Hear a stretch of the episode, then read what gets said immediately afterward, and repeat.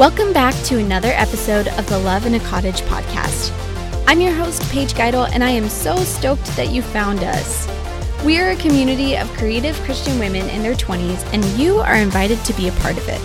Each week, I invite a guest on the show to chat about all things marriage, motherhood, homemaking, small business, and following Jesus. My friend, there is a seat here for you at the table, and I so hope that you choose to be a part of this community. Without further ado, let's dive into today's show.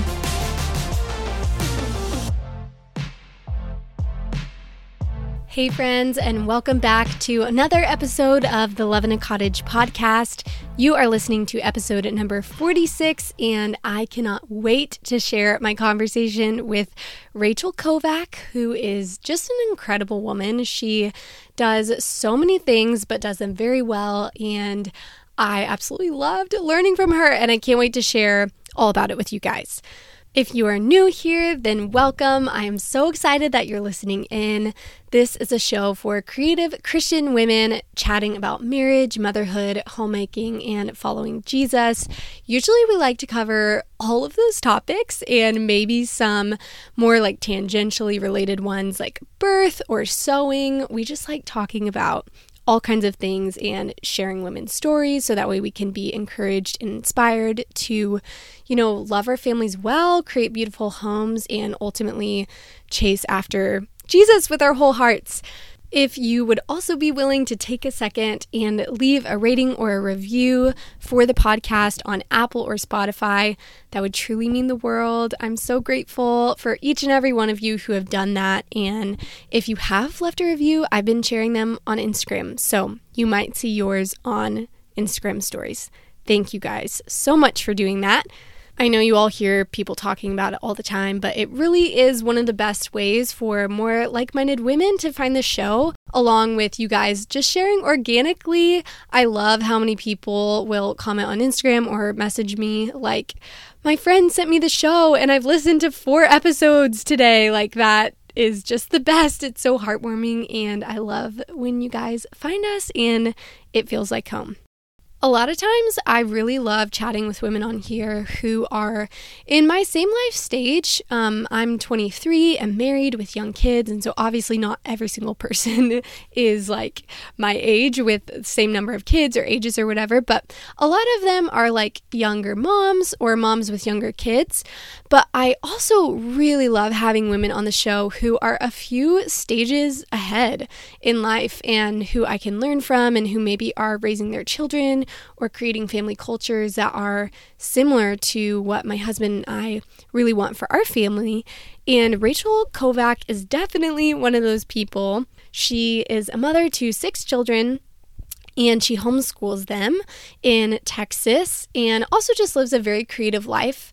I remember coming across her page, which I share about on the podcast, but she had sewn her daughters these beautiful nightgowns for Christmas and like wrote this gorgeous caption um, about how it was a tradition that she did for her girls every year.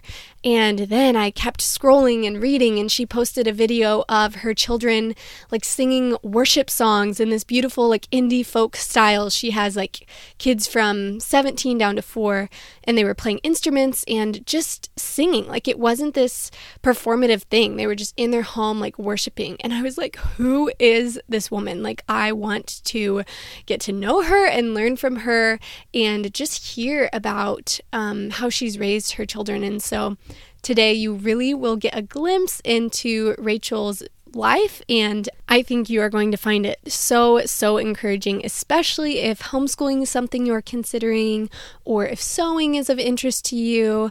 And honestly, if neither of those things apply to you, Rachel is just a woman who loves the Lord and who has 17 years of parenting experience, you guys, which tells me that we all have something we can learn from her. So, without further ado, I can't wait for you guys to listen. Let's dive into my conversation with Rachel Kovac. Rachel, welcome to the podcast. I am so excited to be talking with you this afternoon. I'm so excited to be here talking with you, Paige. Yes, it's so fun that this is not like the first time we've talked. You actually got to come to my house on a road trip recently, um, yes. which is just like the best, most random surprise that you happen to be driving through my city where I live. It was so amazing. Was that like a about a month ago, I think, at this point? It was back in June. Yeah. yes. Mm-hmm. Yeah. Well, you guys have been all over with all of your road tripping adventures, which hopefully we'll get to talk about a little bit on the show. But we got connected on Instagram, and I believe I found your page through IC Fabric. Um, because I think they reposted like the nightgowns that you made for your girls. And I remember like seeing that and gasping and clicking on the picture and then reading through like some of your writings and being like, oh, this woman is like who I aspire to be in 20 years. So I just am so excited to be talking with you and learning from you today. Oh, you're so encouraging, Paige.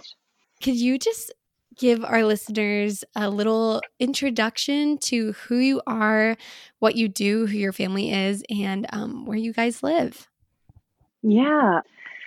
So we have six children. We live in Texas, and um, we're, we're a homeschooling family, and we're trying to live a creative lifestyle here in in South Central Texas. I love that. I think it's so fun just getting to pick your brain on so many things. And like I said, whenever you and um, your youngest children stopped through, we got to have dinner together. And I just remember asking you like so many questions about so many different things between like marriage and your Christian walk and like mothering. And so I'm really excited to kind of dig into some of that stuff today.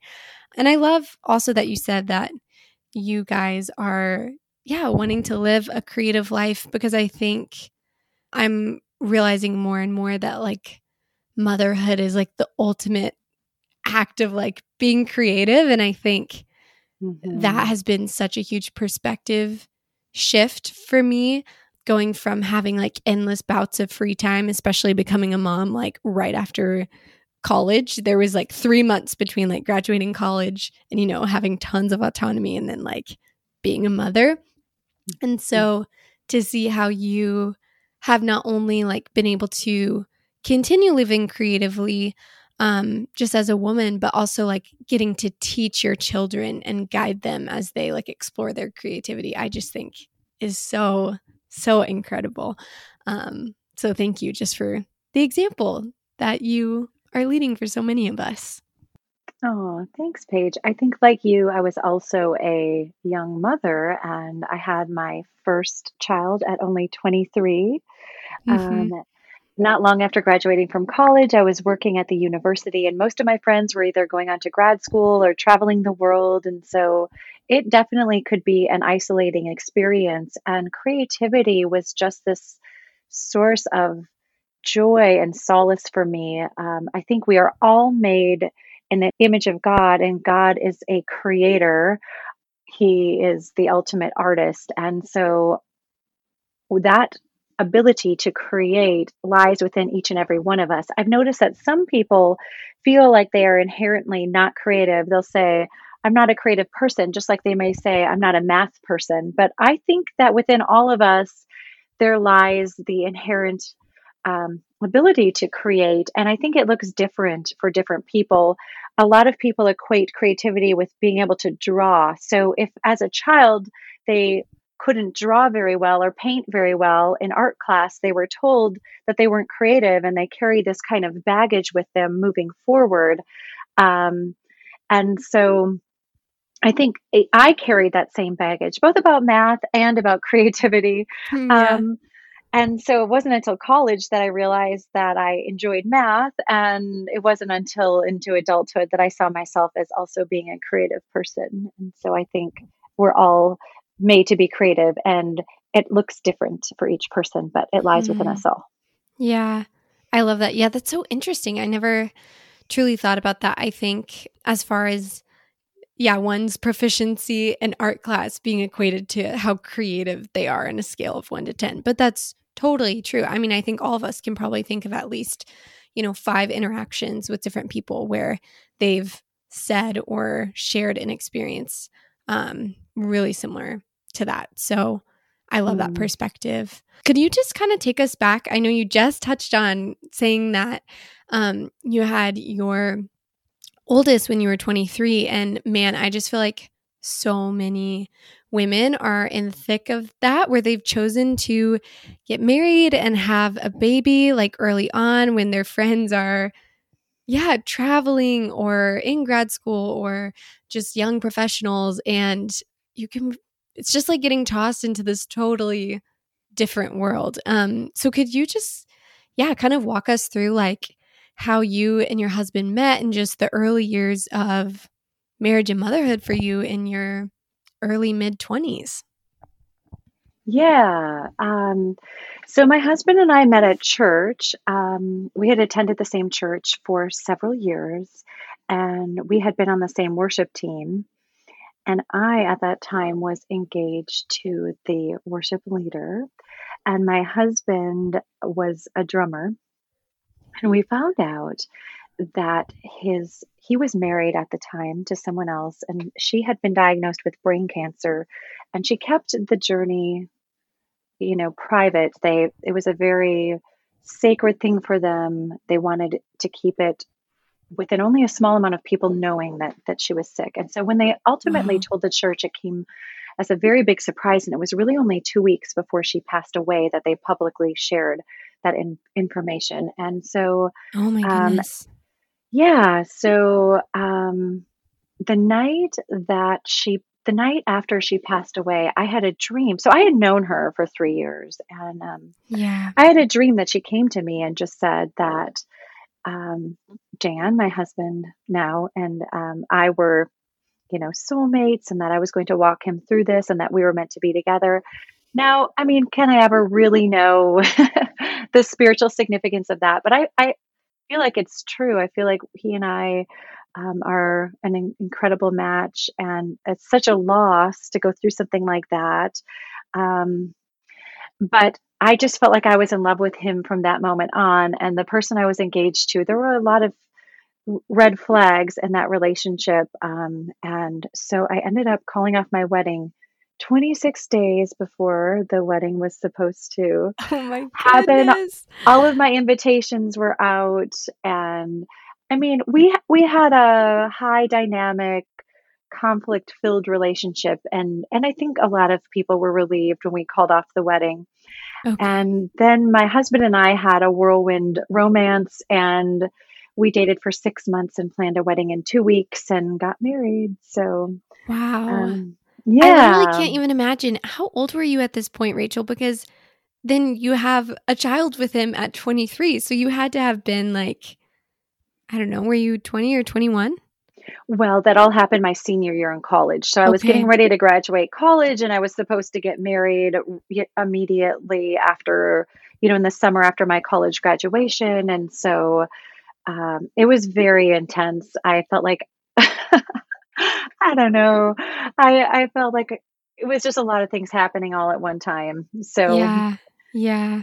So we just went for it, and I think people had their their you know, I think they were worried about my husband and I because he had just gone mm. through this great loss and I had just come out of this relationship. And I mean, there were a lot of ways it could have gone wrong, but thankfully it's been 100% right for us.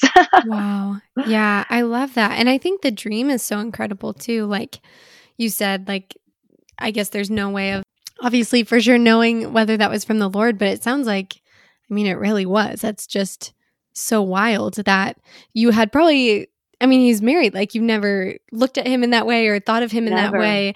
And then to overnight switch from being engaged to someone else, that's just like so wild. And I totally see the Lord's hand in all of that. Um, yeah, like there were quite a few months, several months between when I had that dream and and you know the relationship was already tumultuous with my ex, and so yeah, um, yeah. But yeah, I just felt completely head over heels in love with him, and mm. so from that moment yeah. on, still do. I still am. Nineteen years. That. Yeah, 19 years of marriage in December. So okay. Oh my goodness, that is yeah Such a and gift. he's 13 years older, almost 13 years older than me. So Okay. that was also something that, like, it was not at all in my radar to fall in love with him. He was at that point when you're 22 years old, someone who's nearly 35 feels very old.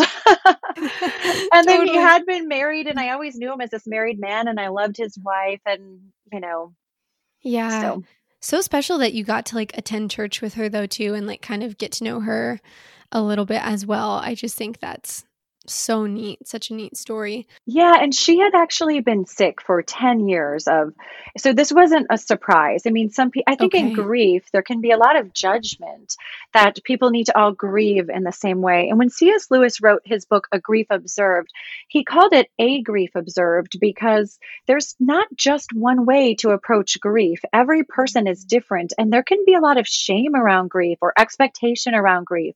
And so some people were very angry with him and would say, You never loved her if you could move on so fast or so quickly.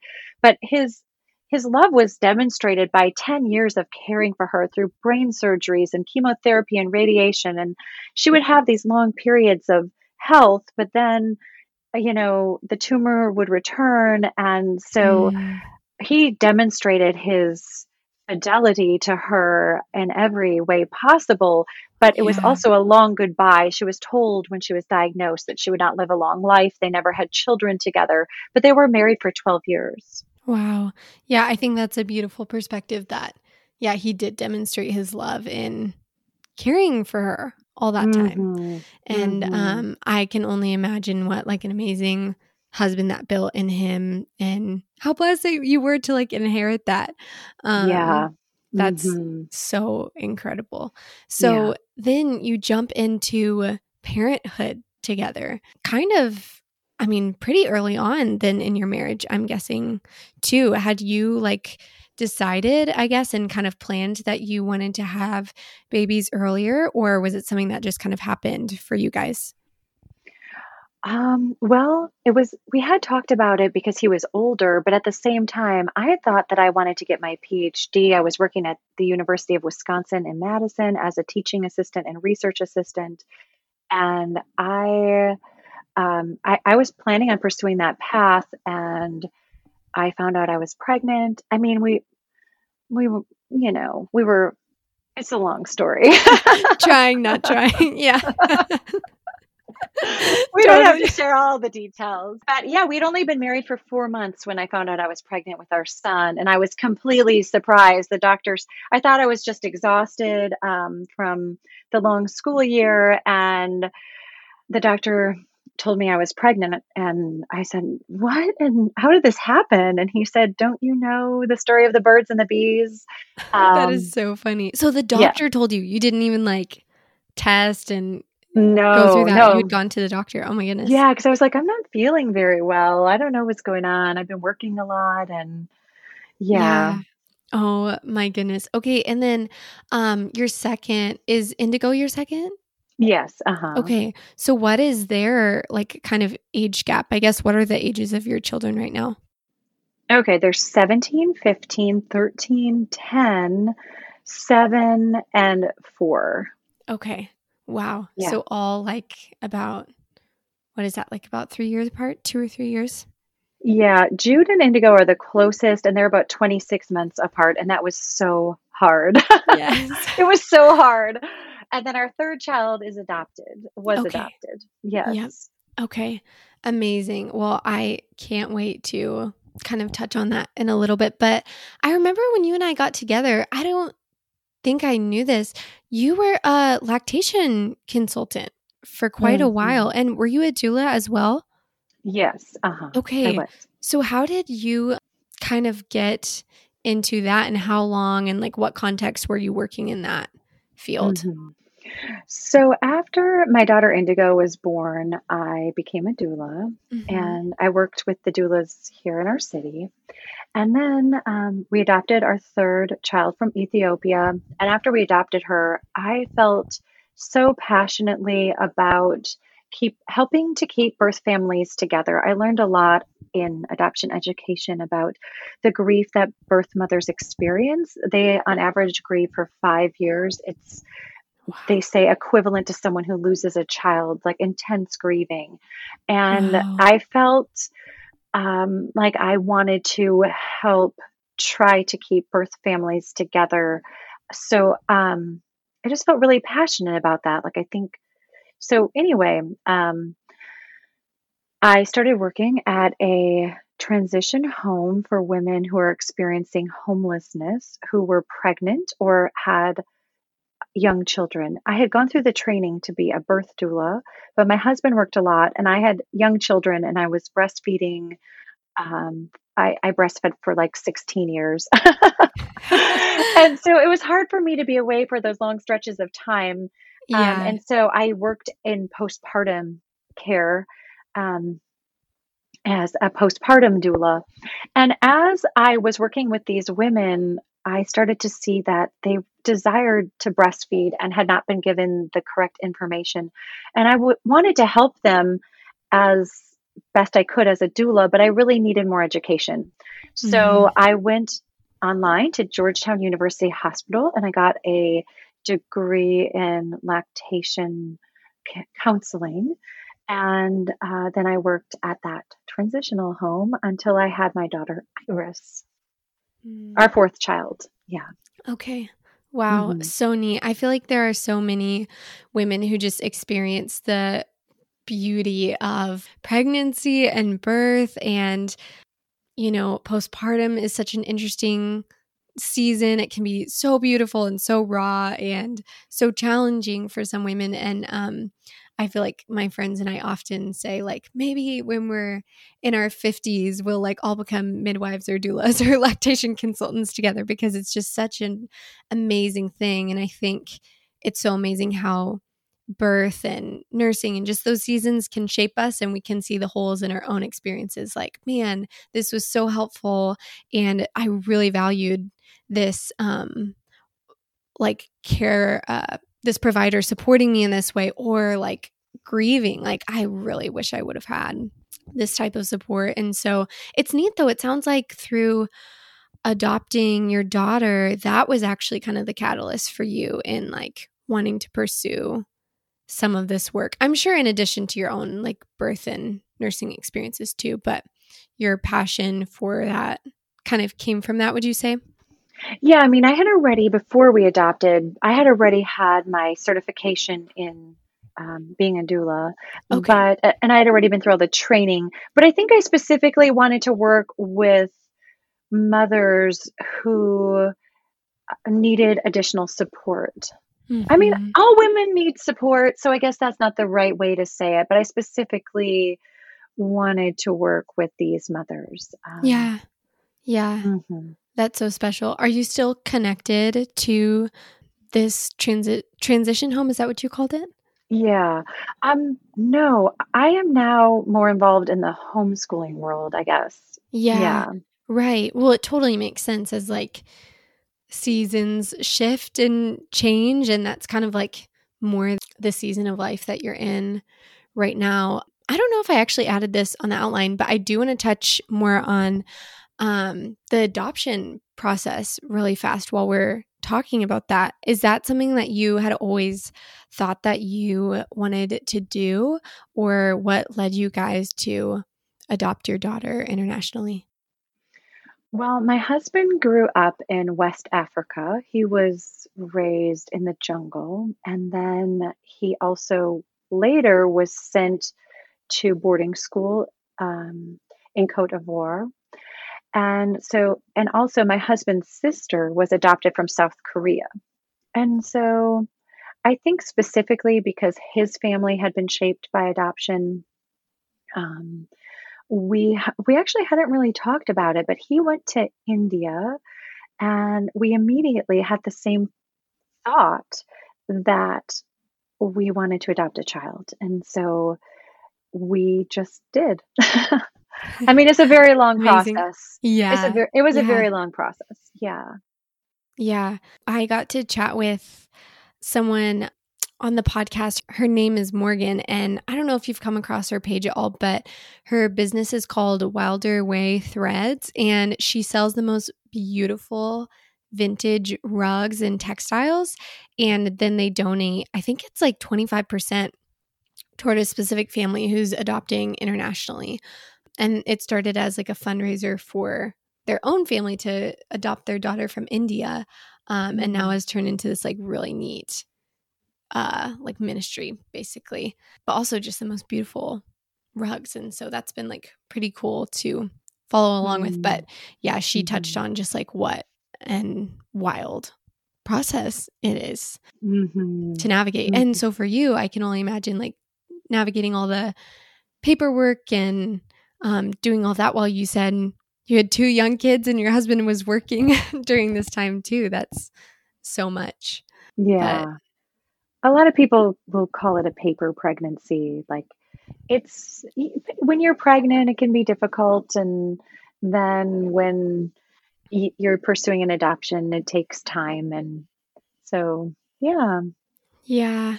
So when you were working as a lactation consultant at this home, how were you kind of like discerning? I don't know. I think something I hear a lot from um, moms in my season of life is like they want to be at home, but they also want to have kind of like some other activities or they're really creative and passionate or they want to use their degree. Just kind of the constant tension of like, I have young kids. Do I work? Do I not work? What was that process like for you to kind of like discern that? Mm-hmm. Well, my husband and I met in Madison, Wisconsin.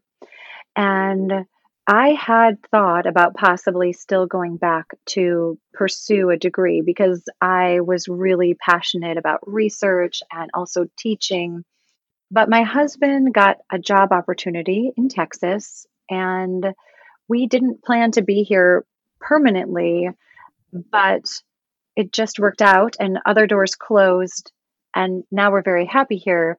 But there wasn't a university that was near me that had my degree that I was interested in pursuing. And so, and I had wanted to go to a tier one research school so I could because I really wanted to do research and not not just teach. You know, there's kind of a distinction between research universities and teaching colleges or universities. And so that door was closed for me. Um, and then in terms of balancing motherhood with my work at the transitional home, I had one day a week where I would go there and work and, and spend that day.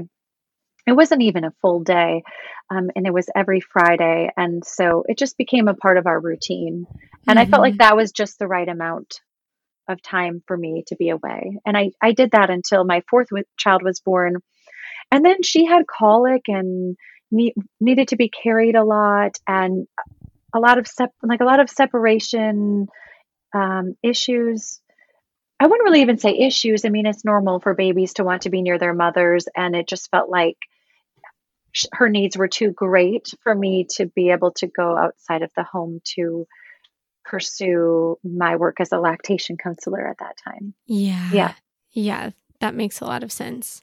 Mm-hmm. Yeah. I mm-hmm. think it's neat that you were able to find that kind of balance of I like how you said it was just part of your routine. I think that's really neat and removes some of the, I think, guilt that um, moms can take on as they're navigating am I going back to work? Am I starting something new? Or just kind of what does that look like? But I also personally am a lot more like prone to like an attachment parenting, like gentle parenting approach. And so I also love that you wanted to be with your babies and just nurse them as much as you could. Yeah. It would just be too hard to be away for that long.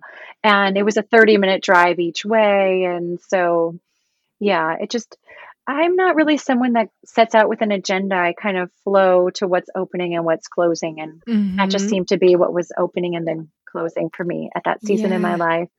And I was paid for that work. It wasn't a volunteer position. So we had a babysitter that would come in that the kids loved and they enjoyed that time with her. So mm-hmm. it was it was a lovely season of life. Yeah, that's so special. And then let's see, how old was your oldest when Iris was born? When did you kind of feel like a changing, a shift in seasons to be like leaving that position, homeschooling? Yeah, how old is your son named Jude? Is yeah, that right? Jude. Okay, how old mm-hmm. was he at this point when Iris was born? He was six. Okay. Yeah.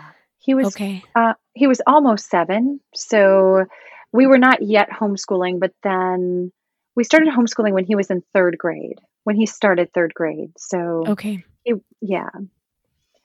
So I'd love to hear. Obviously, you have like a passion and this background in teaching and specifically in like research, but um, like I can hear, like just through hearing your story, you're clearly passionate about like teaching through like your doula um, experience, your lactation counseling, a lot of your educational background. So, from where I stand, it sounds like homeschooling just kind of made sense. But was that something that, like, how did homeschooling, the idea of it, um, I guess, kind of enter your radar? What did that look like for you guys? It's interesting you say that because I have literally never had that realization about myself. oh my goodness. Although so I have felt like I really struggled to let go of my dream of being a professor and now I do feel like this is my dream job. So I have yeah. had that realization. No, actually we didn't set out to homeschool at all. My husband had been homeschooled in the jungle. He didn't care for the experience. He was okay. relieved to go to boarding school even though he was sent to boarding school when he was only 13 years old. Um, he still preferred it to being in being homeschooled. And my aunts uh, homeschooled, they were the first generation homeschoolers. And there's a lot of stereotypes that are attached to all of that. We never set out to homeschool. Our kids went to a preschool. It's a it was a learning through play, natural kind of preschool where they just spent a lot of time outdoors and love that. they presented a lot of material on not pushing reading too early. Um, Interesting. Yeah. And so it was just about experiences and the imagination. And so we had, I think that's very similar to what a lot of homeschoolers are doing now. That kind of philosophy, like better late than early. There's this short mm. window of childhood and it, it closes um, and it can never be you can never get that window back. And yeah. so children need this time to explore and to play and and to sink into rhythms and and so that was all very natural and when I first had my son Jude, two of my girlfriends that significantly shaped my parenting, they had backgrounds in alternative education. So from the beginning, we were talking about Mon- a Montessori education, Waldorf. I learned about Charlotte Mason more through Wild and Free in the homeschooling community. But yeah, I think that all of those theories are holistic. And so I think when you look at them, they're not as different as people necessarily think because it's about the whole child. It's not just about nurturing the intellect, it's about looking at the child as a whole person. And so I think they all have a somewhat similar vibe, even though the pedagogy is different between each each mm-hmm. um, you know distinct realm of education would you be able to actually give us for a second like i don't know um and if you don't want to that's totally okay but just like quick like one sentence definitions of some of these different approaches for a mom who's maybe like thinking about homeschooling but has no idea what montessori and waldorf and charlotte mason mean Ah, that's interesting. You know what? And I am putting am... you on the spot. So if you don't want to, that's totally okay. I can just cut this out. I am terrible at being concise.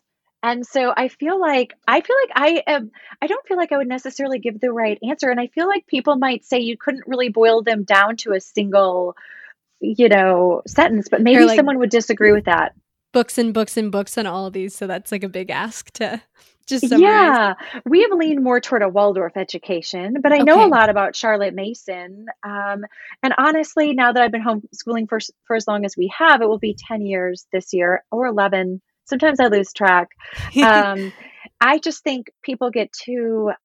Sometimes I don't think we should be imprisoned by a philosophy, mm, and so I think mm-hmm. we can mm-hmm. take the good and all of these different philosophies and you know but if we try to adhere to them too strictly if that works for you, that's great. And if it feels confining, I think we should just take what works for us and know that part of the the awesomeness of homeschooling is that you can choose a curriculum or a theory or pedagogy for your own child and so you can make it your own you don't have to follow what everything maria montessori said or everything rudolf steiner who started the Waldorf education believed. Okay, yeah. I mean, I don't believe in a lot of what Rudolf Steiner believed. Um, some people have their issues with him. Mm-hmm. So, um, you know, you can make it your own and take what you like and leave the rest. Yeah, that's so good. We hadn't set out at all to homeschool, but as our as our children transitioned out of that like crunchy granola, learning through play, outdoorsy preschool and kindergarten, into the options here in our city, um, it was mostly the kind of schooling that is lots of worksheets, um, limited recess. Some of the children would talk, and then the entire class would lose recess. And so I would pick up my son from school, and he would say, like, it's another day without any re- recess. And it was very pitiful, actually and then um and then one day we were working and then there was lots of homework afterward like pretty much the amount of homework that a child would have if you homeschool like an entire day of homeschooling because homeschooling in the early grades isn't a lot of work you know mm-hmm. except it was in the mm-hmm. form of worksheets and and like that didn't that was just soul sucking for me to just you know, and for my children, all of the worksheets that they had to do and to have to have them be at school all day and then make them do these worksheets. But my son looked at me once and he said, Mom, this is too much pressure. And he started crying. And he was only in second grade. And that's that was a wake up call that I just felt like, okay, eh, this is just not going to work for us. But I still had a lot of trepidation about homeschooling. I'm just not really someone that goes into decisions and feels like how I told you I don't approach things with an agenda. I have a lot of fear about things sometimes, even though I don't feel like I'm an anxious person. When I'm making a big life decision, I don't necessarily feel complete confidence. And I think sometimes we have a misconception about that, that if we're making the right choice, that we're going to feel no fear at all, or we're, we're going to feel 100% confident. When actually, right. I felt like I was moving forward in spite of my fears. And hmm. the Christian community, I think, can really reinforce that in a negative way by saying, if that's meant for you, the Lord will give you peace. Yeah. And for me, the truth is that most of my best decisions have been stepping out in fear and just trusting that the Lord is going to be directing my path. And it's it hasn't for me been about like having this sense of complete confidence. Wow.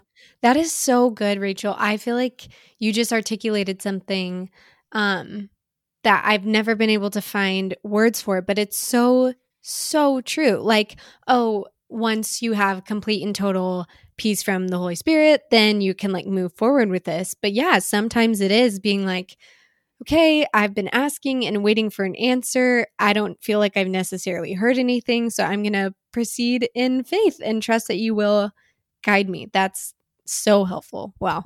So that was your experience as you were kind of choosing to homeschool. Well, and I still had a lot of fear. We were thinking of moving um, to Colorado. My husband had this job opportunity. There was an amazing school there with a thriving Ethiopian community that we were really excited to be a part of because our daughter was adopted from Ethiopia. And then everything fell through at the last minute and we were crushed. I mean, devastated.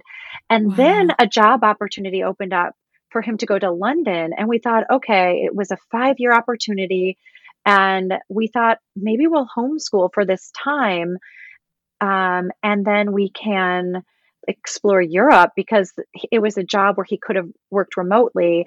And there was a transitional period before the Colorado job that was supposed to happen where we were going to have had to homeschool for a few months. And I thought, okay, I could do this for a few months. Yeah. And so once I kind of wrapped my head around that, then that all fell through but but i had already started investigating homeschooling just for that that short amount of time yeah. and so then when it when we thought about going to europe it just seemed right and we thought okay this could be a really cool thing um, and then that opportunity ended up falling through but it did lead us into homeschooling which is where we were supposed to be. And I think we were supposed to stay here in Texas. And we're very happy here right now. So, mm-hmm, mm-hmm. you know, I think we have this idea that we, everything is we can sometimes bear the weight of the world thinking like we have to make all of these decisions, but really, I believe all along we're led.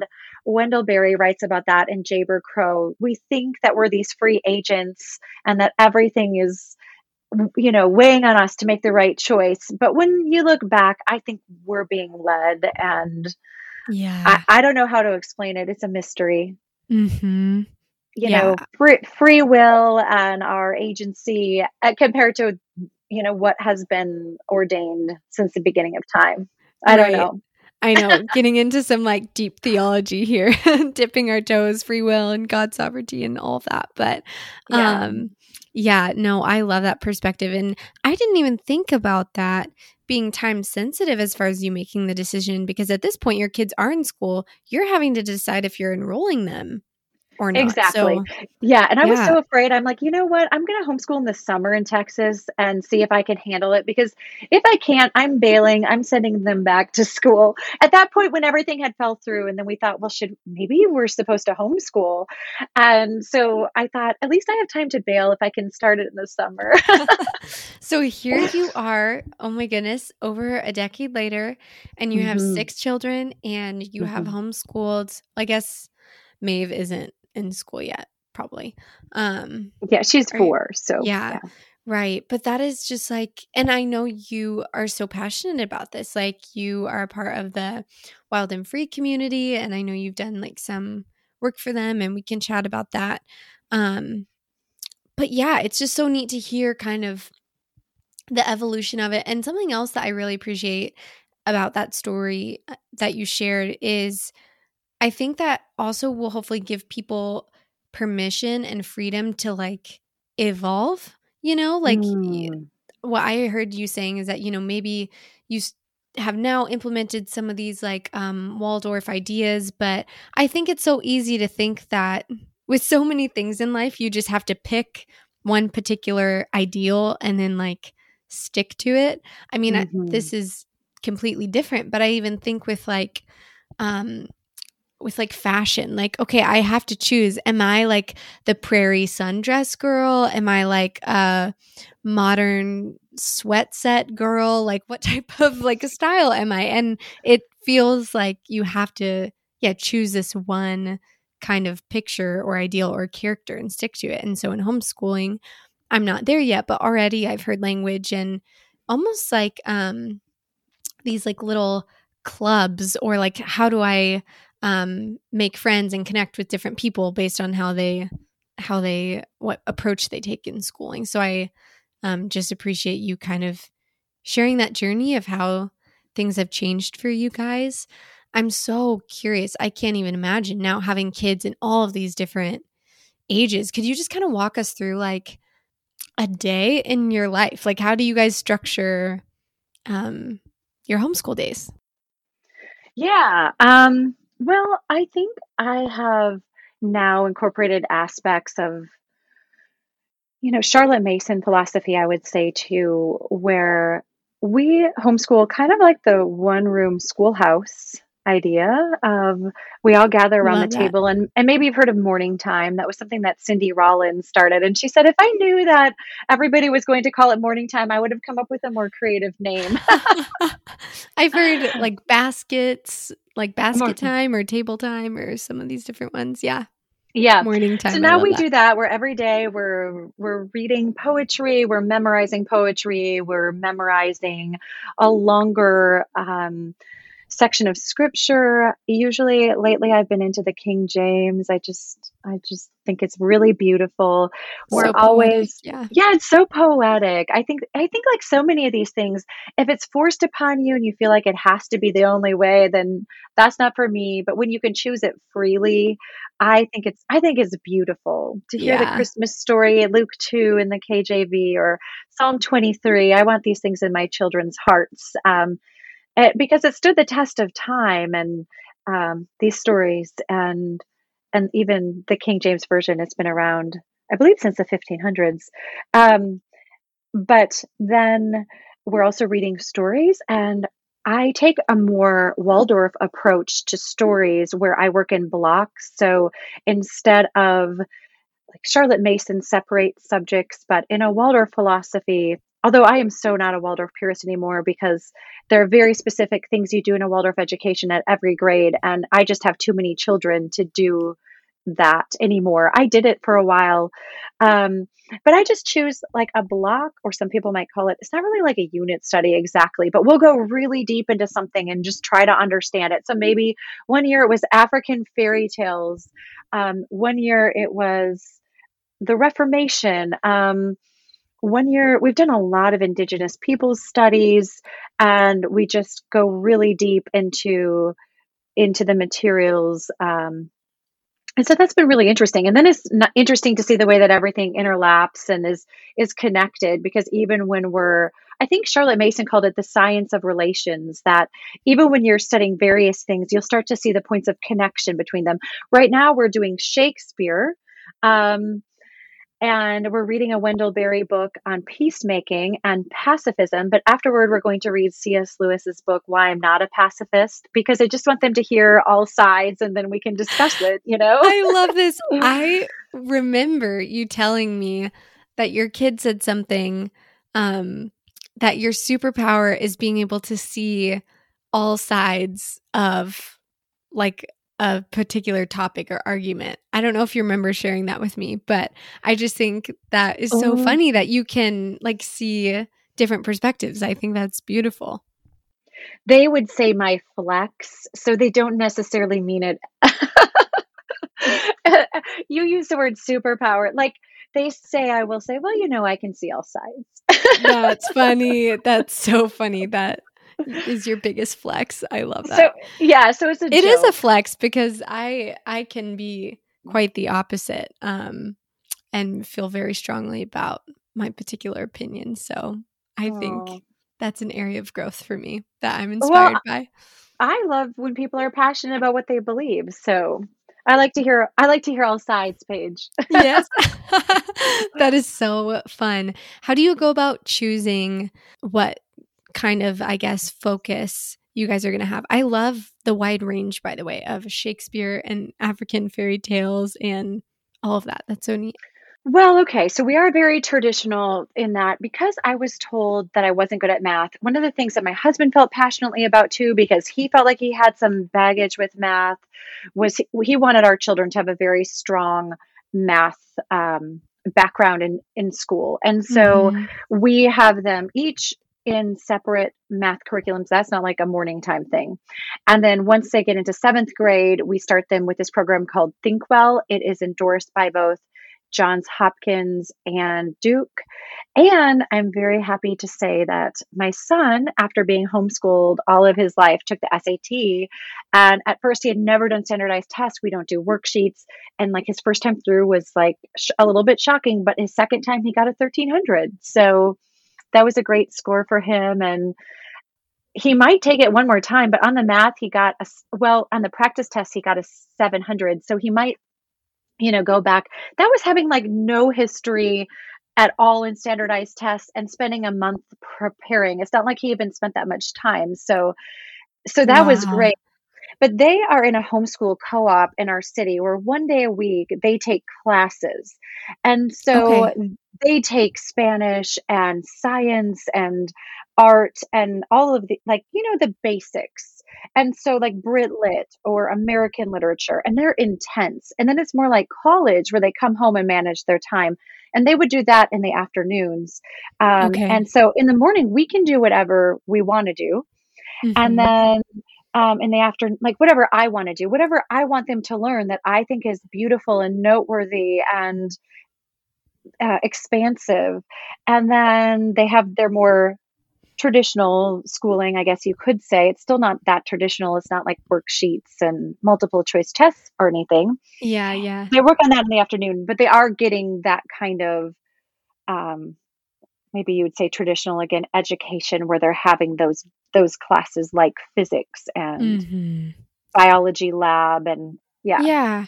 Well, that's so cool. I feel like that's something I've heard from a lot of people about homeschooling is like um oh, well, I would do it until they get to high school because what about those sorts of things? And so I think it's neat how um you guys have found an a good fit that works for you that they can go. And I imagine that's totally going to prepare them for college if that's something that they decided to do in, yeah, being able to manage all of their things really well. It's so interesting that you say that because I've been wanting to write about this, but you know, as we've been talking about wanting to connect and just communicating, my house has been under construction. We had major water damage yes. back in February. I was yes. on the road, like, so that they could do the demo. There was black mold. Um, everything has been just completely turned upside down. So I haven't been able to post much on Instagram or write anything at all. I just I did a huge sewing spree essentially. I haven't yes. shared about it because I've just been too busy. Uh, but I feel so passionately about home homeschooling through high school. I think it's been amazing. It's been so, in fact, I would go so far as to say I think a lot of people would consider homeschooling more in the earlier ages.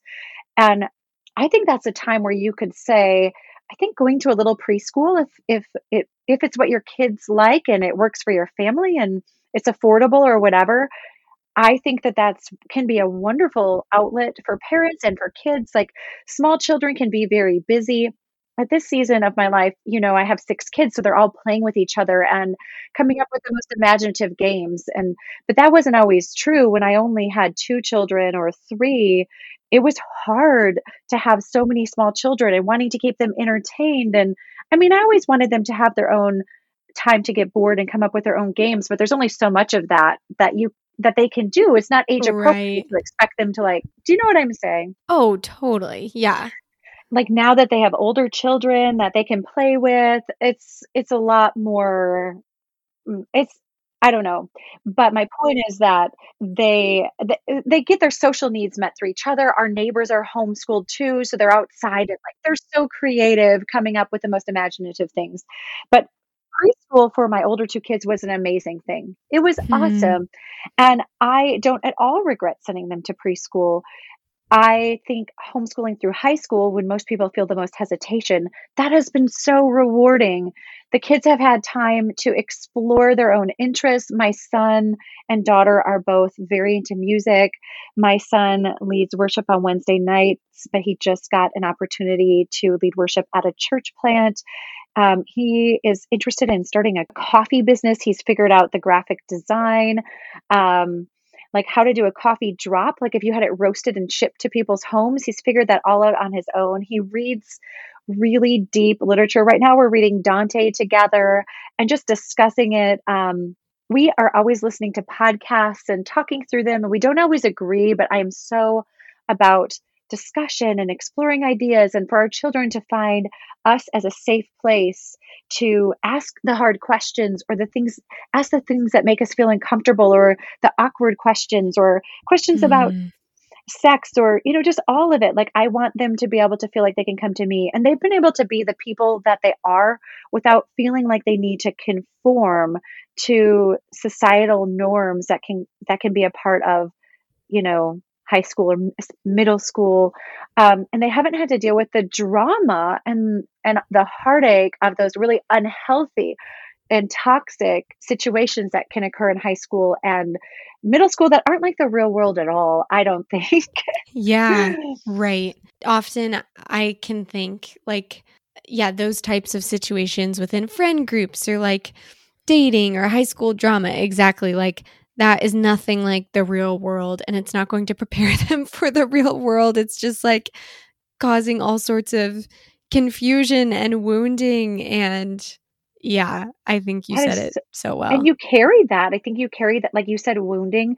It's true. And I think people carry that into adulthood. And I've noticed because my kids have had healthy relationships modeled, they are so choosy. They have good, fr- they, they are dear friends with Ainsley Arment, who started Wild and Free, her boys, and they come up mm-hmm. with the most mm-hmm. amazing ideas together. And they're so creative. They started a podcast together. They oh my um, goodness. They, they're working on a record together. Um, they have a couple of friends here locally, but they're all just so healthy. They just have a radar for I'm not going to engage in drama or gossip or toxicity. And yeah. and then they've had time to do all these things like create an album or my son is rebuilding a 1970 Land Rover with my husband. Um, he has all these life skills. He started a lawn business. It's called Great Yard Clips. oh my goodness. That's amazing. He sounds so busy, but like you said, he has the time to like pour into these passions. And I had Michelle Garrels on episodes like 32 and 33. And one thing she was saying is like, yeah, their oldest um, has kind of thought about like selling some of the things that she makes in like an Etsy store or something. And like she has the freedom and the time to like learn about business and like pursue her creative passions. And I think what's so neat is being able to study that and also learn that like within the safety and context of home so they're able to like independently explore those things but also they're still under your roof and there's just so much that I imagine one can learn if you're being homeschooled in high school and um, learning what you want to do and what you don't want to do rather than sinking time and money and energy and effort into, you know, a college degree. While that can be obviously great, I feel like so many people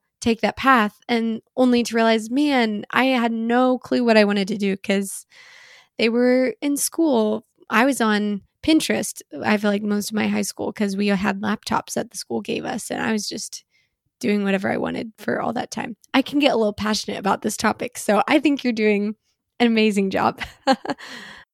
I think that one thing I would say that I don't regret at all, and I know every family is different, and there are people who feel very passionately about this in the other direction, but I personally am so glad that we limited screens and phones. Um, my son is 17, and we just let him get the internet. He's completely trustworthy on his phone. Before that, he had a phone that was, you know, disabled from the internet and. Mm-hmm and my daughter's 15 and she has a phone without any apps or you know just that we can contact with contact her she can text us and yeah. beyond that no one else has a phone they didn't do video games we don't really do we'll do a family movie night or it's not that they never watch television but it's just not a daily part of our life at all and mm-hmm. i think that's mm-hmm. been so good i think that's where they have really discovered their creativity because you know they want to have something to do and if there's it's so easy when there's a screen to get sucked in you know yeah yeah even for adults oh even yes. for adults too yeah. yeah yeah i love that and i think that is going to be motivating for a mom who's like, I'm wanting to fight off the desire to like give my kids screens, but it's so normalized that I think to see the fruit of it in someone whose children are a little bit older and to hear, like, yes, this will be worth it. Because I think right now it's so easy to look at your peers and like other mom friends in the same stage of life and be like, well, it's just. It's just an hour. It's just like every once in a while. And I don't know. I'm really grateful. My husband has like pushed me a lot um, in a positive way to like really limit screens of any kind. And you saw my little phone. So we don't have Wi Fi at our house and we have our light phones and um, don't own a TV, which honestly, we might get one at some point in time. But I remember growing up, I we were like a big movie TV show family, which I have a lot of good memories of, but I also know now, especially with tablets, I mean, goodness, that's like even more convenient. And also, I know when I'm like having a hard day, I still, my instinct is like, I just want to watch a movie and just like tune out the world rather than, I don't know, bringing that sadness and emotion to the Lord or like drawing or journaling or doing some of these things. My instinct is still to just like numb and mm. be on a screen. And so I think it's neat, even like some of the patterns that you're creating in your children's brains to like emotionally process things, giving them the tools to create and to worship. I think that's going to serve them really well in life too. Well, thank you. so, how have you kind of created a culture of worship and creativity in your home. Obviously, that's been a part of your homeschooling rhythm, but what did that look like kind of when your kids were younger? And then how has that evolved? Because I just, I love some of the videos you've shared of your kids leading worship in your house. I know that that's something my husband and I talk about constantly as he's led worship and churches and just like is very very passionate about um worshiping in our home. And so it's neat to see that kind of lived out how how did you guys go about cultivating that in your home well okay i would look at that from two as two separate questions one about creativity mm-hmm. and one about worship maybe Is yeah okay? yeah go for it so i think um, we started homeschooling with using a waldorf curriculum and every year and every semester really they're being introduced to new handcrafts. And so i was more systematic about introducing my my oldest children to like we're going to sit down and learn hand sewing we're going to learn embroidery we're going to learn knitting or crochet. Um, but then as my children grew I think sometimes the older kids would teach the younger children, and now it just feels much more free flowing than me. I, I think also sometimes when we try to come in and swoop in as a teacher or the expert, I don't know that our children are necessarily as excited about the opportunity as like when they can feel a little more autonomy over the process. Mm. I think that they see my husband and I, we are both uh, creative people, I think, in that we like to figure things out ourselves ourselves. And so I think that they have seen that modeled and they just go for things. In fact, sometimes I think they go for things and I have to tell them like next time maybe we should talk about this before you get into something this big. yeah. Yeah. like maybe we need to have a conversation before you start taking apart something that's, you know, what they just come up with their own creative things. But in terms of singing, uh, music has always been a part of our family life. The kids were have taken lessons. Um, they had started with piano, and now they take online lessons from the Hunts. I don't know if you know of the Hunts Mm-mm. music. Oh my goodness, they're amazing.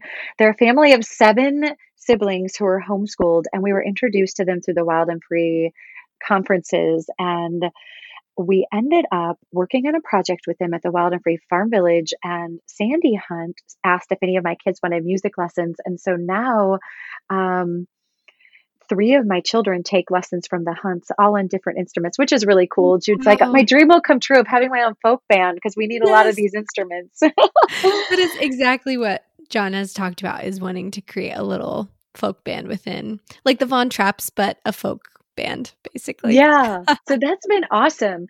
And then i have a friend um, her name's terry woods. Now she mostly uh, insta- is on instagram at field and forage her flower account and um, she had she would share videos of her children singing and i just thought she was a mentor to me and they would sing as a family. And to me that just felt kind of cheesy. Like when i grew up and my parents would try to force that i just felt super awkward and I just thought it was cheesy. My husband felt the same way. But mm. I loved seeing it in her family.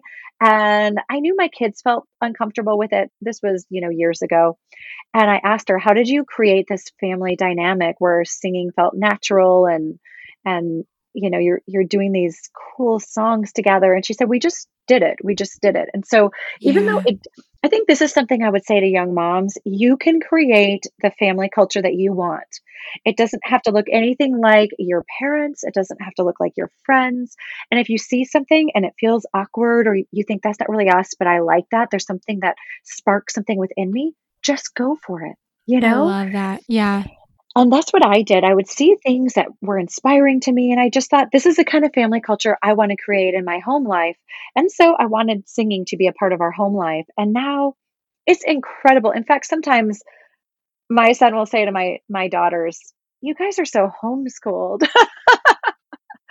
because they'll be they're, they're always singing and my oldest two were away at trail west um, a camp in buena vista colorado they worked there for a month mm. and um, I just had my little girls with me, and it was like our life was a musical because we were all singing together all of the time. And I knew I wouldn't have my teenagers like disapproving glances. yes, that is the best. I love that so much. And I think, yeah, I think one of my favorite things, um, and my husband too, to talk about and dream about is truly, yeah, creating this family culture, reflecting on things from our own childhood that we wanted and things even throughout our teenage years that we we've wanted and then also observing in other families that we've um, gotten the opportunity to talk with and learn from and yeah just starting i think is the hardest part because it is easy yeah. to think that you want something uh but not it, it, feels harder to like be the one to do it um it feels easier to just instruct i feel like for me instruct my children or think i'll teach them this thing later on but um really they are looking to us all the time. Flora's just like a parrot right now. And I've noticed that if we sing little songs, um, she'll sing little songs. And so she'll sing about the compost and the strawberries. And I just look at her and I'm like, you are not even two and a half. Of course, I'm her mom, but I'm like, you are just brilliant. I love hearing you sing. And so, Aww. so neat to hear how that is being played out in your family. Yeah, but they don't have any, even though they might sometimes, you know, you know, tease us a little bit if we're doing musical style singing they are so comfortable getting out their instruments and yeah. singing singing together and um, it's it's such a blessing to me. Sometimes I just can't even believe it. It's, it's like I couldn't have even dreamed it this good. That's how mm. I feel about the mm. teenage years. I feel like yes. it's just to have these conversations and read beautiful literature and poetry together and have them singing um, mm. on our back porch with the twinkle lights in the background and surrounded by plants. It just is like the most. It's like my dream come true. Wow. and so much greater than yeah. that. I just love it. And so yeah, yeah, they're very comfortable and they're comfortable with, you know, harmonizing and and everyone has a different part and it's been incredible. Mm, yeah. That's so amazing. So I know that your Instagram name is Rachel Stitched Together. So did you kind of start I guess, um, blogging and writing, was it primarily surrounding like sewing things, or has it always kind of been a mixture of like homeschooling and sewing and all of that? I started actually as um, I was blogging about our adoption. That was kind of a okay. thing back in like you know 2010 uh-huh. Uh-huh. and then i started i was meanwhile also sewing so it was a little bit of sewing and then the name stitched together i just felt like our family was being stitched together so it was oh, supposed to be beautiful it was supposed to be like a pun Sometimes yeah. I wish I had just I had just now stuck with my name, but my yeah. name is taken now. oh no, that's so. So some people say, I think I don't know your last name. I just always call you Rachel Stitch Together. Yeah. So yeah, and so I've been sewing since my kids were small. Did you teach yourself?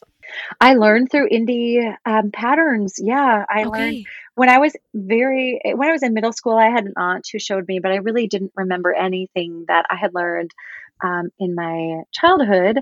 But then when I got to having children, I um, just wanted to, I wanted a different style for my kids than what I was seeing in the stores or what I would sometimes mm-hmm. see that I mm-hmm. wanted to get for them was too expensive for us to afford. Yes. And so I thought, you know what, I'm going to try this sewing thing. And it's just been the most healing, energizing, incredible um, part of my life. I'm so grateful. I have faced some hard things, and I have said to people, I feel like I have stitched myself back together through them. There's mm. such a mm. there's like a meditative aspect to sewing, and I'd be listening to these podcasts that were nourishing me spiritually, and while my hands were staying busy. In Waldorf, they talk about how an education should involve the head, hands, and heart. And I felt like adding in the podcast element, um, sewing has been something that has involved my head, hands, and heart. And so, wow, yeah, that's beautiful. Yeah, it is interesting. Um, I am going to take what you just said and explain that to John because sometimes I am just so exhausted if the girls are down for a nap or they're down for the night. And I'll look at him and I'll be like, Will you stay upstairs and listen for the girls while I go sew. And that's always so confusing to him. Like, if you're exhausted, just go to sleep. And I'm like, but there's something so, yeah, healing about working with your hands. And it is so interesting that you say that about the podcast element too, because I do find that I really enjoy listening to something or like praying as I'm kind of working on things. Um, mm-hmm. And it's just, yes, energizing. It's feels like purposeful. Just everything that you said really resonated. I think as moms, when you're in that season of having young children, I always felt like my work was never done. I'd make a meal and then, you know, it, there's a big mess and there's dishes and there's always laundry and there are always you know faces to be wiped and their messes to be cleaned up and and it just felt like that was unrelenting and so and I don't mean to be negative because it's a beautiful tender season. Yeah, yeah. Um, but for me to be able to work on something that stays done, there was something very satisfying that I would be able to work toward it and it was done and it would stay done and then I could see my children wearing this thing that I had made. And then wow. it could sometimes be passed along and it's holding all of these memories, the memories mm-hmm. of what I felt as I was making it, the memories of them wearing it and then passing it along. It just, it was so meaningful. And also it connects us to our past too, knowing that so many of, you know, the women who have gone before me were sewing for their own children. And so yes. I just felt a co- continuity in that from the past to the present into the future. And Mm-hmm. So it's mm-hmm. it's deeply significant for me. Yeah, it's such a lost art. And I know you having a gang of girls and I think about this so often too. Yeah, just the the beauty of like the community element basically that you were talking about um, and the connection that sewing can have. I like thinking about making things for myself even that like maybe my girls will wear someday. I don't know if that's wishful thinking and maybe they'll look at it and say, Mom, this is hideous, or maybe they'll think it's the coolest thing ever, or my grandkids will wear it. You know, we'll see. Do your kids sew? Are any of them really into it? They have been interested in sewing. I think it's something that can be frustrating to teach a child if they're too young. But my daughter. Indigo has made several things. She's 15. And then while my oldest two were away at camp, my daughter Tariqua and I worked on some projects, and we had a friend over, a friend of hers named Scarlett, and they picked out a pants pattern. It was so cute, and we so together fun. sewed pants and shorts, and we're going to do more projects. They are so creative, and it was such a joy to work with them. I just felt like my creative spirit had been ignited. Um, mm. But I think when you're talking about feeling exhausted, another thing that comes to me is I think that in this day and age, like modern society, so often we can get into these feedback loops like we think and then we feel, but often we're not in our bodies. And I think one of the great things about some of these lost arts, whether it's sewing or knitting or gardening, is it gets us into our bodies. And um, I've heard it said that when we get into our bodies, sometimes we can disrupt this feedback pattern of I'm thinking, so I'm feeling, and then I'm feeling more and I'm thinking about how I'm feeling. Yeah, yeah. and, and so when we break from that, we're, we're living like people have never lived before where we're so disconnected from our bodies. If you think about how much people would be walking, their hands would be in the soil. I mean, there are studies that show when our hands are in the soil, we're being exposed to microbes that boost our joy and um, I just don't think we are meant to be living so in our heads. Knitting yes. has been shown to be therapeutic like yoga because you're crossing over the left and right hemispheres of the brain. And so I just think there's something, especially now, that's so healing about being in our bodies. Yeah, that's so powerful. That makes me think of why like art therapy is so helpful. And we actually had someone on the show who's I think it was episode number 20, um, Carly Waddell. She is a um, licensed counselor and then is starting a ceramics studio where she's going to do, yeah, art therapy of sorts, um, integrating her work as a counselor with people throwing pottery because yeah, it's so easy to be in our heads. And especially, I think, having so much information about mental health and spiritual health is great, but it is easy to get into that cycle, like you said, of thinking and feeling and thinking and feeling. And so that's why taking a shower or like taking a walk just feels so good. And I think what is challenging for me, I'm reflecting on my own experience as a mom with young kids. It's so easy to choose the option to not get in my body because my body is so exhausted. It feels like in a way I am in my body from like nursing all the time, carrying, you know, picking up, just like my body is shot by the end of the day. And yet mm-hmm. it's so mm-hmm. life giving to actually do something that is going to help me and help my mothering to get my body. So that's so great. I'm so fascinated by the study you re- referenced about gardening. Wow, that's mm-hmm. incredible. What is your favorite thing that you've ever made if you could choose, or a few of your favorite items that you've sewn? I know you've made so many at this point. Well, I don't know, but I want to turn the question back on you because I got to see some of your sewing. Oh, and ma- and making, and I was so impressed. I left your house feeling so inspired. Well, that is very kind of you.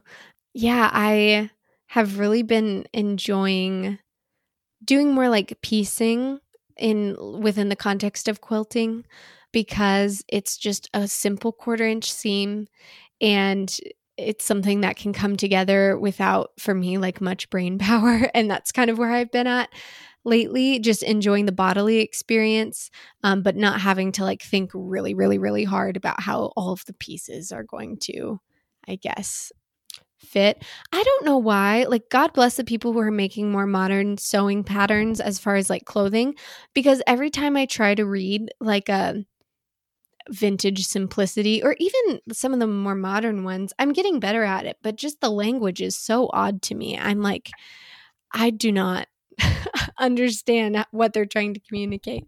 And so, yeah, I've kind of been enjoying some of those types of things. Did you find it was a learning curve for you as you were learning how to sew clothes, how to like understand? Oh yeah. And when I was taking Tariqua and her friend Scarlett through the pants pattern, I thought, how would anyone stand a chance at, you know, doing this if you were new to it because it was very confusing. It was very yeah. confusing, e- even for me. And I've been sewing since my daughter Indigo was one and she's 15. And so, I mean, I know uh, I've learned things along the way, but I still thought there's a very steep learning curve. Mm-hmm. Yeah. You know, I yeah. feel very passionately about wanting c- to connect younger people and actually people of all ages to sewing and yeah. to make it more accessible for them because I think it it's great. You can things come together so fast. Like I just was working on a capsule wardrobe for my girls and I sewed mm. nine shirts. the nine shirts was like I felt I felt good about I don't know that I've ever sewn nine shirts. yeah. I just yeah. like stuck with the same pattern. Okay. It was like an oversized raglan gauze top for my girls and I just did Cute. 3 for each of them uh, each well for 3 of the girls. And and then um, I did some basic gauze pants they, that were so easy and some little shorts. And so I'm liking this idea of creating a capsule wardrobe, which would also pare back on what we need in terms of the amount of clothing that they have, because mm-hmm. I'm all mm-hmm. about trying to keep things more minimalistic. Yeah. Yeah. How did you go about like choosing some of those patterns and pieces? Well, I just yeah, I guess just aesthetically what I liked. Mm-hmm. Um, I mm-hmm. just picked what I liked and yeah, and it was great. Yeah, that's so fun. Oh my goodness, I hope you share some of your sewing spree because I definitely have been wanting to sew more clothing. I have patterns ready to go and fabric ready to go. I think I just need to like get over the mental block because I don't want to go and buy anything for my wardrobe so I just need to dive in and try it. You can text me anytime you get stuck. Oh my goodness. I will. Rachel, I need you to translate this for me. I will. Yes. Well, thank you. I'm so excited. Okay, I have so many more questions, but I think I'm just going to have to like have you back on the podcast at some point. And maybe we'll do a follow-up where people can ask you some things. But yeah. we are going to wrap up with the same questions I ask every single guest. So, what are three things that you have been loving lately? They can be totally random. Okay. Well, this year I have been doing a lot of flower gardening, and so I'm loving that. My kids and I are thrifting for costumes for an event at the Wild and Free Farm Village. And so that has been so fun. Oh, fun. Is there a theme in particular? We have we have several books that we are finding. It's for an event called Fiction in the Forest. And so How fun. We're dressing. Yeah. That has been so much fun. It's been fun. Oh yeah. Um so we've been really into that. And then um I really like Yorkshire Gold Black Tea. I would say that's something I'm loving. Oh, I'll have to try that. I just really feel like my palate shifted in the last couple years and I really do enjoy a nice cup of tea. Um, I am a coffee drinker, but is black tea caffeinated? I'm bad at remembering yes. which ones. Okay. Yes. I loved coffee and I have felt like I have had to switch to tea now that I'm 41 years old. You're a youthful, very youthful 41. But do you feel like it helps with, did you get like jitters with coffee or what kind of made yeah, you decide to? I just felt like I love coffee. I love everything about the experience. My kids yeah. are really into it. We have an espresso machine and they're little baristas and do the latte art and all of that. So it, fun. Yeah, but it just doesn't, I have trouble sleeping and I get jittery and I just don't feel as calm when I, yeah. when I drinking it. Yeah. Yeah. Well, a nice black tea. That sounds awesome. I'll have to check mm-hmm. that one out. How can we as a community be praying for you? Paige, that's so sweet. Um, I think right now we are navigating figuring out the college launching process for my oh, son. yes. So that's been a really big deal. And, you know, just hoping and praying that he lands at the right place. He wants to be a surgeon. That's what he tells me. And so, oh my goodness. Yeah, so he's, you know, feeling very serious about this and mm-hmm. just want I think where you go to school and you know, that it just makes such a big it, it matters. Um yeah. So I think um just praying for us as we navigate that transition. Mm-hmm. Is he graduated or is he about like will he graduate next spring? He'll graduate next spring. Yeah. Okay. Yeah, so this is a big year, kind of discerning that and your first child and your only son. There's got to be like so much emotion there. Yeah, there definitely is. Yes. Well, we would love to pray for you in that and for him as he's kind of deciding what's next. And where can people find you and connect? Oh, well, I'm on Instagram at Rachel Stitch Together. Amazing. Do you still have a blog that you write on or are you like not as active on that anymore? No, I haven't I haven't written on it for so long. Mm-hmm. Yeah. I feel like Instagram captions are just kind of the new the new blog at this point. It's That's what I do. I write really long captions. Mm-hmm. So, I love it. Yeah. Well, I will be sure to link that in the description too so people can find you. But thank you so much for coming on. I'm so happy we finally got to do this. Me too. Thanks for listening to another episode of Love in a Cottage. I'm so grateful you decided to join us today, and I hope you're going forward in your day feeling encouraged, understood, and inspired.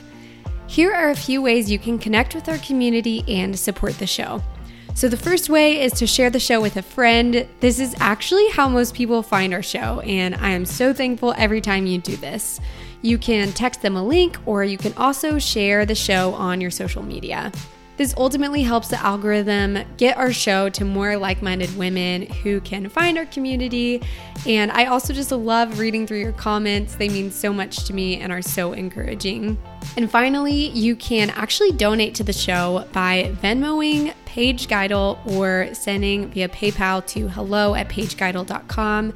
I'm currently working on getting a website up and running, so this is more official, but it does cost time and resources and energy to create the show, and even just $5 helps so much with all of the monthly fees and time.